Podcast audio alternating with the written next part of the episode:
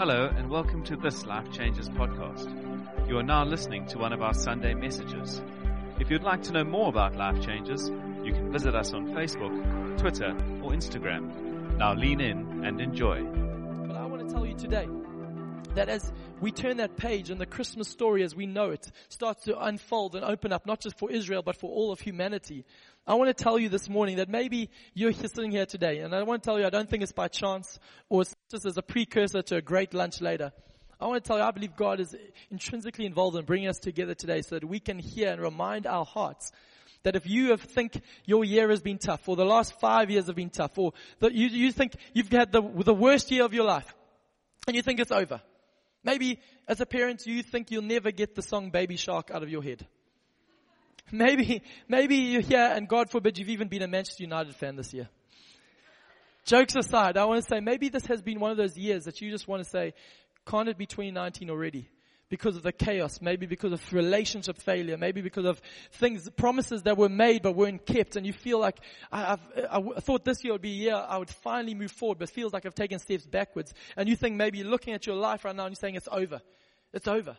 I want to tell you the gospel and the good news of Christmas declares it's not over yet. So why don't you turn to your neighbor? We're going to do this one more time today. Why don't you turn to them, point to them and say, it's not over yet. Come on, it's not over yet. And I'm including my sermon in that. It's not over yet. You guys are doing very well today. Pray very quickly. Father, I pray for us as we gathered here today on this special day, this incredible day as we celebrate and commemorate the day that you became man on our behalf. I thank you, Father God, for every single heart here who's, who's, who's leaning in right now. I pray for every heart here. I pray for the hardest heart here that feels it's been wounded, it's been let down, and feels that it actually has to protect itself to make it through. I pray for you to soften those hearts by your word. I thank you, Father God, for the furthest heart here. The hearts that feel they've gone far and feel there's no way back. They say, the things I've done, I can, can never be restituted. I thank you, Father, for the furthest heart. Your grace is going further still today. And I thank you, Father, for the broken-hearted here, the hearts that feel they'll never repair, never be whole again. I thank you, Father God, you're breathing your healing words into those hearts as well. I thank you, Jesus. You are after our hearts. And today we open our hearts to you. Amen. I want to tell you this, this morning very quickly that 400 years of silence of, on the back of all this anticipation and longing is broken with the Christmas narrative and the Christmas story as God, heaven invades earth in a dramatic way. But if you are a Jewish person, it happens in the most unusual way, the way you wouldn't expect. Malachi ends with the Son of Righteousness rising with healing in his wings and with dramatic music in the background. I can imagine him going, he's, he's coming. It's going to be victorious. He'll give the kingdom back to Israel. But the first announcement of, of heaven invading earth and the king coming is not in a dramatic fashion like that. It happens in an obscure place called Nazareth. And let me tell you about Nazareth very quickly. Nazareth is a bizarre little place because actually the, the, the place Nazareth first appears in scripture in the book of Luke. It doesn't have a one other recording in the rest of the Old Testament. In all the prophecies, there's nothing said about Nazareth. In all the Jewish writings, nothing is said about Nazareth. Why? Because Nazareth was a little dorpy of a town. One where you blink as you go on your, your road trip and it's gone. You don't even stop there for fuel. Because the, the, the, scholars tell us there's about 50 to 100 people living there at that time. It was a small little village called Nazareth, and so much so that actually this place was so obscure that jokes were made about it, that actually you read in scripture, people would say things, what good could come from Nazareth? It was like the Englishman, the Irishman, and the Nazarene. Those were the jokes, because Nazareth was that backwater place. And actually, the word Nazareth means separate, or separated. So the actual village where the gospel is first proclaimed that the Messiah is coming is done in a place that is excluded and separate from the life of, of, of, of Israel and separate, excluded from the social and economic, political, and even religious structures of Israel It's that little blip of a place on the map and the good news of heaven comes there. What's more, it's not just comes to a place called separate, it comes to a young woman. Scriptures tell us that Mary was, uh, scholars tell us she would have been between 12 and 15 years old. So Mary, meek and mild, you can imagine as a 12 and 15 year old, if now day and age, she probably would have been speaking more in emoticons and waiting for Ed Sheeran next year than, than being all religious and pious. This was a young girl. But what's more is the emphasis on girl, woman is, is huge. We can't just skip over that because actually in that day and age, women were not allowed. They, they would have gone once a year to the temple in Jerusalem, but women wouldn't go on that trip. They were excluded from that, that, that religious reality. She would learn either in the back row of the synagogue or, or if they were quite strict outside the synagogue, just by word of mouth.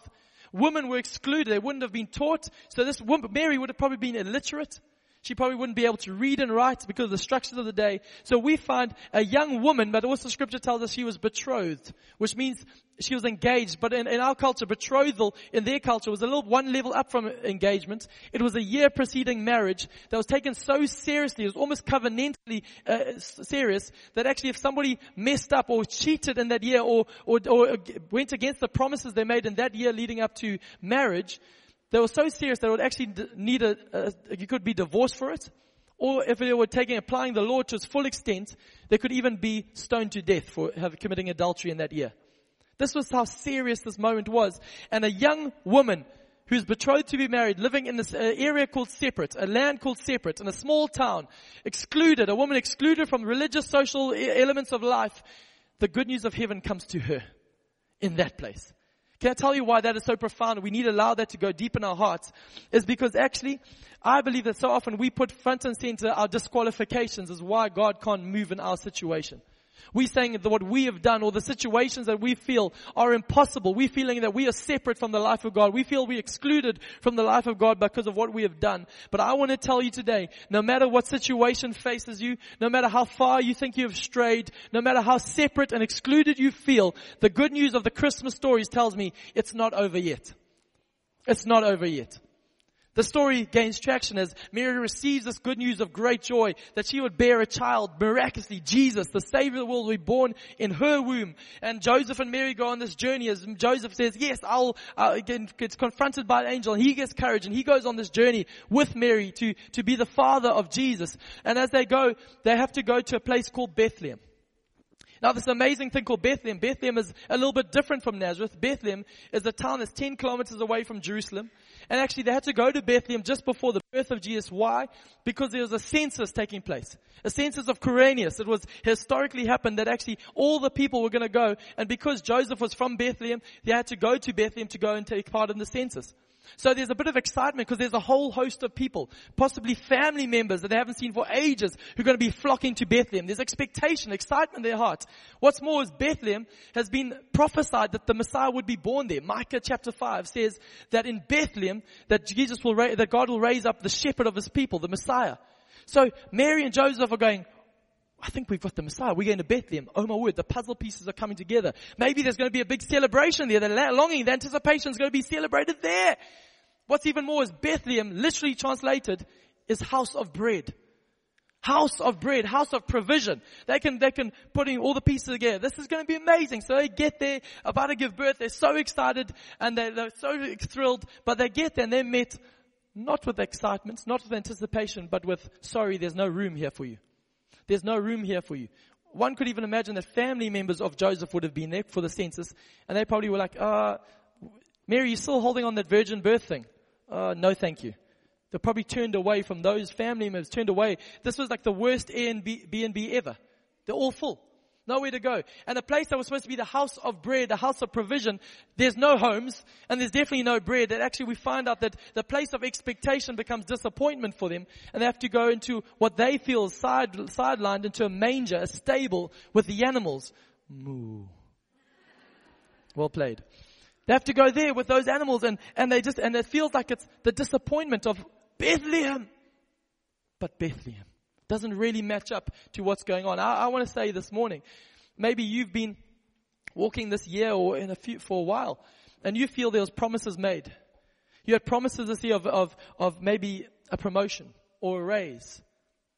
But your boss remained silent and, and, and you had all this hope, but disappointment has set in. You had hope in a relationship and it was going well, but just as it started to go well, it started to fail or you had hope in, in, in something in, in our country in economics or something and it's gone backwards and you feel like disappointment is setting in. You had hope that this would be the year that you would lose weight. Maybe hope that this would be the year that something would change. Or more seriously, hope would be the, this would be the year that you would have joy instead of your depression that you've been battling with. But disappointment comes as another year comes and goes. and you're feeling, I'm feeling disappointed. I want to tell you the good news of Christmas, the good news of the gospel, is that maybe your Bethlehem, your place of expectation has been dropped and lowered. But the good news of Christmas is it's not over yet. It's not over yet. I want to tell you one more place in scripture that just leaps at me out of the text. And it's a place that comes a little bit later, a few pages in your Bible you flick. It's a place called Golgotha. Not often preached about at Christmas, but it's so profound because Golgotha is a place that Jesus would die. Now it's so huge because I want to tell you this Christmas that Jesus primarily did not come to earth to be born.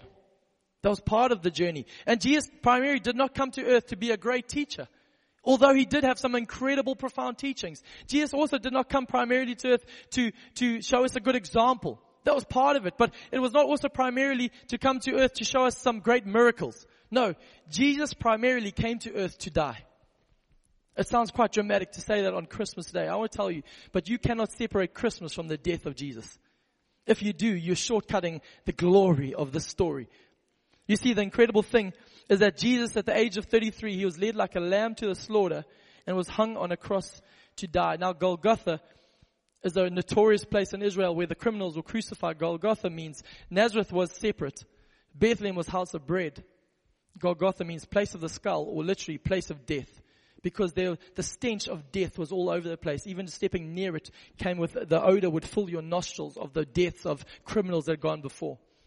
And Jesus is led there, innocent, lamb-like on our behalf. He goes to death for our sins. And he dies on that cross. But what's dramatic is on that cross in his final breath, as he, with one of his final breaths, he declares over humanity, he says this, it is finished. And as he says that, I can imagine the disciples who've banked everything on Jesus, who've put their qualifications or disqualifications on Jesus. They put disappointment and, and, and longing onto Jesus. They put everything. Maybe this is the guy, this is the guy, this is the guy of Jesus. Disciples who were separate. Disciples who had been let down, but they found a hope in Jesus. They've been going with him. And they're going, he's going to restore the fortunes to Israel. This is the one that scripture talks about. This is him. And they get to the cross. Jesus says, it is finished. And I can imagine in their ears, disappointment sets in. Oh no, not again. Disqualifications leap up and they go, we, we can't be disciples. We have to go back to fishing. As death grips their hearts, they realize actually maybe this isn't what happened. They hear the words, it is finished, and for them it's translated, it's over. It's over. But I want to tell you that the heart of the gospel for us as Christians is not a manger. It's a resurrected king. It's not a baby wrapped in swaddling clothes. It's a resurrected king holding the keys of life and death in his hand. And I want to tell you today that the good news of the story is that it's not over yet because Friday happened, but Friday has just a precursor to Sunday when Jesus rose forever victorious over sin and death, victorious forever over every disqualification that raises its head over your life, over every disappointment, over every broken situation. Jesus rose triumphantly and scripture tells us that if we believe in him, that we'll be raised to life with Christ.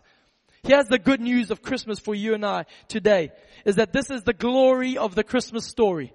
Is that if you think it's over, it's not over yet. I have confidence today. Maybe you've slipped in here for just, hey, this is what we do before we have Christmas lunch. I want to put hope in your heart that if you think your marriage is over or hanging by a thread or not what it once was, I want to tell you because of the resurrection of Jesus Christ, I believe your marriage can be raised to life. I believe that if you're sitting on a situation where you're going, finances, it's over. Once January comes, I don't know how I'm going to pay school fees. I don't know how we're going to move on. I want to tell you it's not over yet because we have a king who stands victorious over that situation. I want to tell you if your emotions are gone and you say, I don't have anything left to give my kids. I've got nothing left inside of me. I don't think I can trust God one more moment. I want to tell you it's not over yet, not because of your trust or your faith or your circumstance, but because there's a king who stands victorious over it. It's not over yet. I'm going to ask my friend V, if it's okay, can you come and play the pads to help me for my last story? I want to tell us one story, then we'll, we'll, we'll close. Is that uh, for my family, the, the 16th of March has always been a date that, that, that held some, some sort of fear, some sort of disqualification and terror for us. Why? Because on the 16th of March, many years ago, about 40 or so years ago, my mom's first husband died on the 16th of March. They'd been married for a year, and uh, that year was supposed to be one of joy, but it was one of sadness because in that year he got, he was diagnosed with cancer, and he died. So for a year, marriage for my mom was just this devastating journey of disappointment, of fear, and he died on the 16th of March. Then a few years later, her family got a phone call in the middle of the night that said her brother who was living in England, who younger brother was, had been murdered. And he was murdered, as fate would have it, on the 16th of March. Skip 20 or so years, my dad's mom, we got a phone call. She'd been on holiday in South Africa. We were living in Zimbabwe. But she passed away in a horrific car crash up in, up in Durban um, by Harrismith on the way down to Durban. She had a car crash that was horrific and she passed away on the 16th of March. And uh, that year, every anniversary would come, and the 16th of March on both sides of my family was just one that was, we want to get through this day. There was pain, there was sorrow, there was regret, there was, there was anguish, there was the anger. Why? A lot of why questions, a lot of maybe what have we done wrong? Disqualifications, disappointment of what ifs, what could have been, grandchildren that could have been celebrated, friendships that were supposed to, lives cut short in their prime. A lot of what ifs and pain. And the 16th of March was a date that was a date that loomed large in the back of our minds. Just get through it and we move on. It was like a shadow that just would follow our family. That was until the year 2017. Because on the 16th of March, not the 15th of March, not the 17th of March, but on the 16th of March 2017, my daughter Olivia Grace was born. Which is profound in God's wisdom. And I want to tell you that day, there was a day of regret, brokenness, pain. That day was redeemed in a moment when a little girl was born on a day that was death and destruction for my family. As God said, I'm going to redeem that thing that is held as a shadow over you for too long. What is profound is we named our little girl Olivia Grace for a reason. Olivia is a derivative of peace, and grace means undeserved mercy. And we felt that for our family, we could declare over hearts that had been destroyed by death, by fear, by anger, by resentment, we could declare that that day was being redeemed with grace and peace forevermore. I want to tell you that the scriptures tell us in the New Testament, most of the New Testament letters open up with Paul writing grace and peace to you in the Lord Jesus Christ. Uh, today, if I could, the stories in here, maybe there's stories of disqualification of where you've been living in areas called separate for too long. You've been divorcing your heart from God because you feel you don't measure up and you're living in exclusion. You have the face, but your heart is not there. Or you've been living in disappointment. The relationships you had faith for have failed. Things have failed and, you, and people have let you down or people have died and people, things have cut short and you feel, I've been carrying this disappointment. I don't know how to move from this shadow. Or maybe you even in the state, a place of a Golgotha where you're saying, hey, Gabe, you don't know what I've done. I'm so sinful the things that I've done, the things I've thought, the things I'll never be able to get that stench, that trail away from me.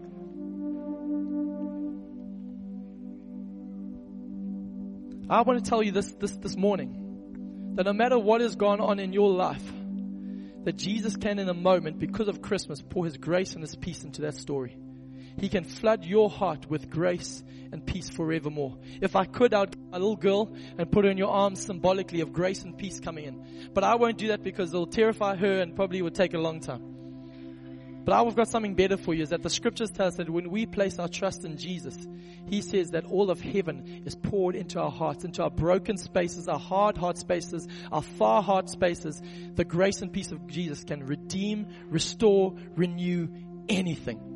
So I tell you today, if you think your story, your sin, your moment, your pain is too, is over, it's over. I want to tell you it's not over yet because he wants to redeem what the enemy has stolen and he wants to use it for his glory. Today I give you not the cute and cuddly Christmas story. I give you the Christmas glory which transforms earth because Jesus, the Son of God, became the Son of Man so that sons of men might become the sons of God. This is the glory. Why don't we close our eyes at this time?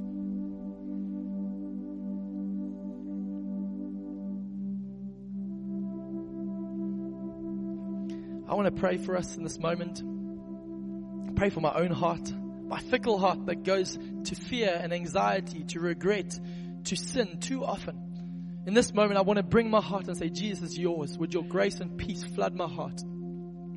Today, I want to give you an opportunity. If you're here and you've, you're saying, whether it's for the first time or the hundredth time, but you're saying, Jesus, my heart has been in a place called separate, or it's been in a place of disappointment, or it's been a place of death and sin. I give my heart to you afresh, Jesus.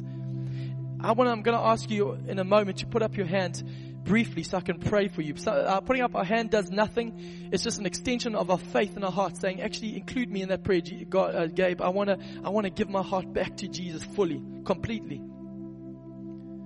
Uh, I'm not a man who plays on anything but the goodness of God. But even just as that, the sign at the back, suddenly by one breath of wind will collapse in a moment. Our lives in a moment could collapse. Got a phone call last night, news of a friend in Durban who's preparing to preach and his wife had a car crash on the way there. His little girl's in hospital and their family life has changed forever.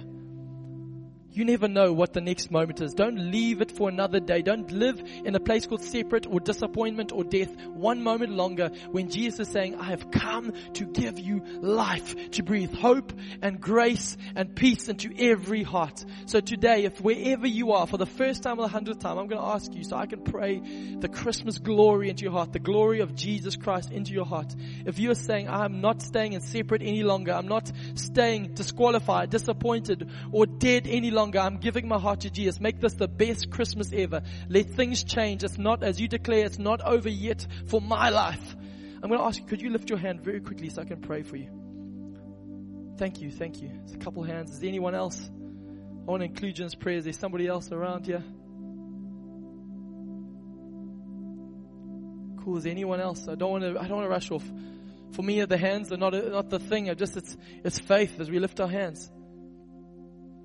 Father, as these, thank you, Lord. Thank you, Lord. Thank you. I thank you, Father, as these hands are lifted, but more importantly, his hearts are postured towards you, saying, I'm going to trust you. Maybe stumblingly, maybe just with a little bit, saying, Jesus, I trust you fully. I thank you, Father God. Would you breathe your grace, your peace, your hope into devastating situations, into hurtful situations, into painful moments, into sinful hearts? Would you revive? And I thank you, God, years that the enemy has stolen years, that the enemy has paraded around with, a, with and, and tossed and turned us around and feels like he's beaten us up. I thank you, God, that you are restoring right now and you're saying, it's not over yet. It's not over yet. I am going to redeem and restore everything if you trust me. So I pray this, God, over every single heart right now. Can you just under your breath, wherever you see it, just say, Jesus, I trust you the most powerful prayer you could ever pray. Jesus, I trust you. Jesus, I trust you. I thank you, Father God. We're a people on this Christmas who put our trust firmly in you. And we thank you, God, that you go with us from this moment. As we land this time, I'd love to say, if you're here today and you have made a big decision, you, or you need some help and say, I need some guidance of how I need to move forward, I'd love to point you to on my right hand side here. Crystal would love to just give you a free Bible. We'd love to give it to you as a gift or some material to help you on this journey. Don't leave here without saying, actually, I need to take a step of faith. Otherwise, we've got coffee and mince pies for free at the back, coffee and hot chocolate uh, on the go. But also, also before we land, I love, I love to pray a Christmas blessing on you. So why don't we stand to our feet?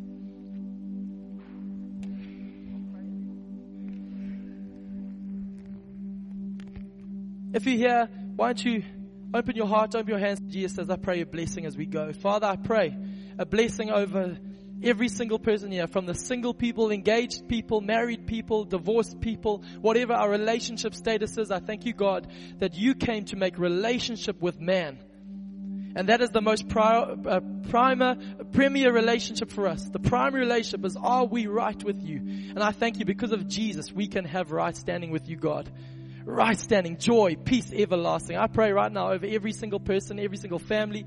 Would your grace and peace invade their homes this Christmas? Would your grace and peace invade their relationships? Would your grace and peace invade their Christmas tables? Would it invade every facet of their lives? I thank you, Father God, that you have made a way so that we can know the full blessing of heaven. And I pray that over every single person here today, would you bless them in the name of Jesus? Amen.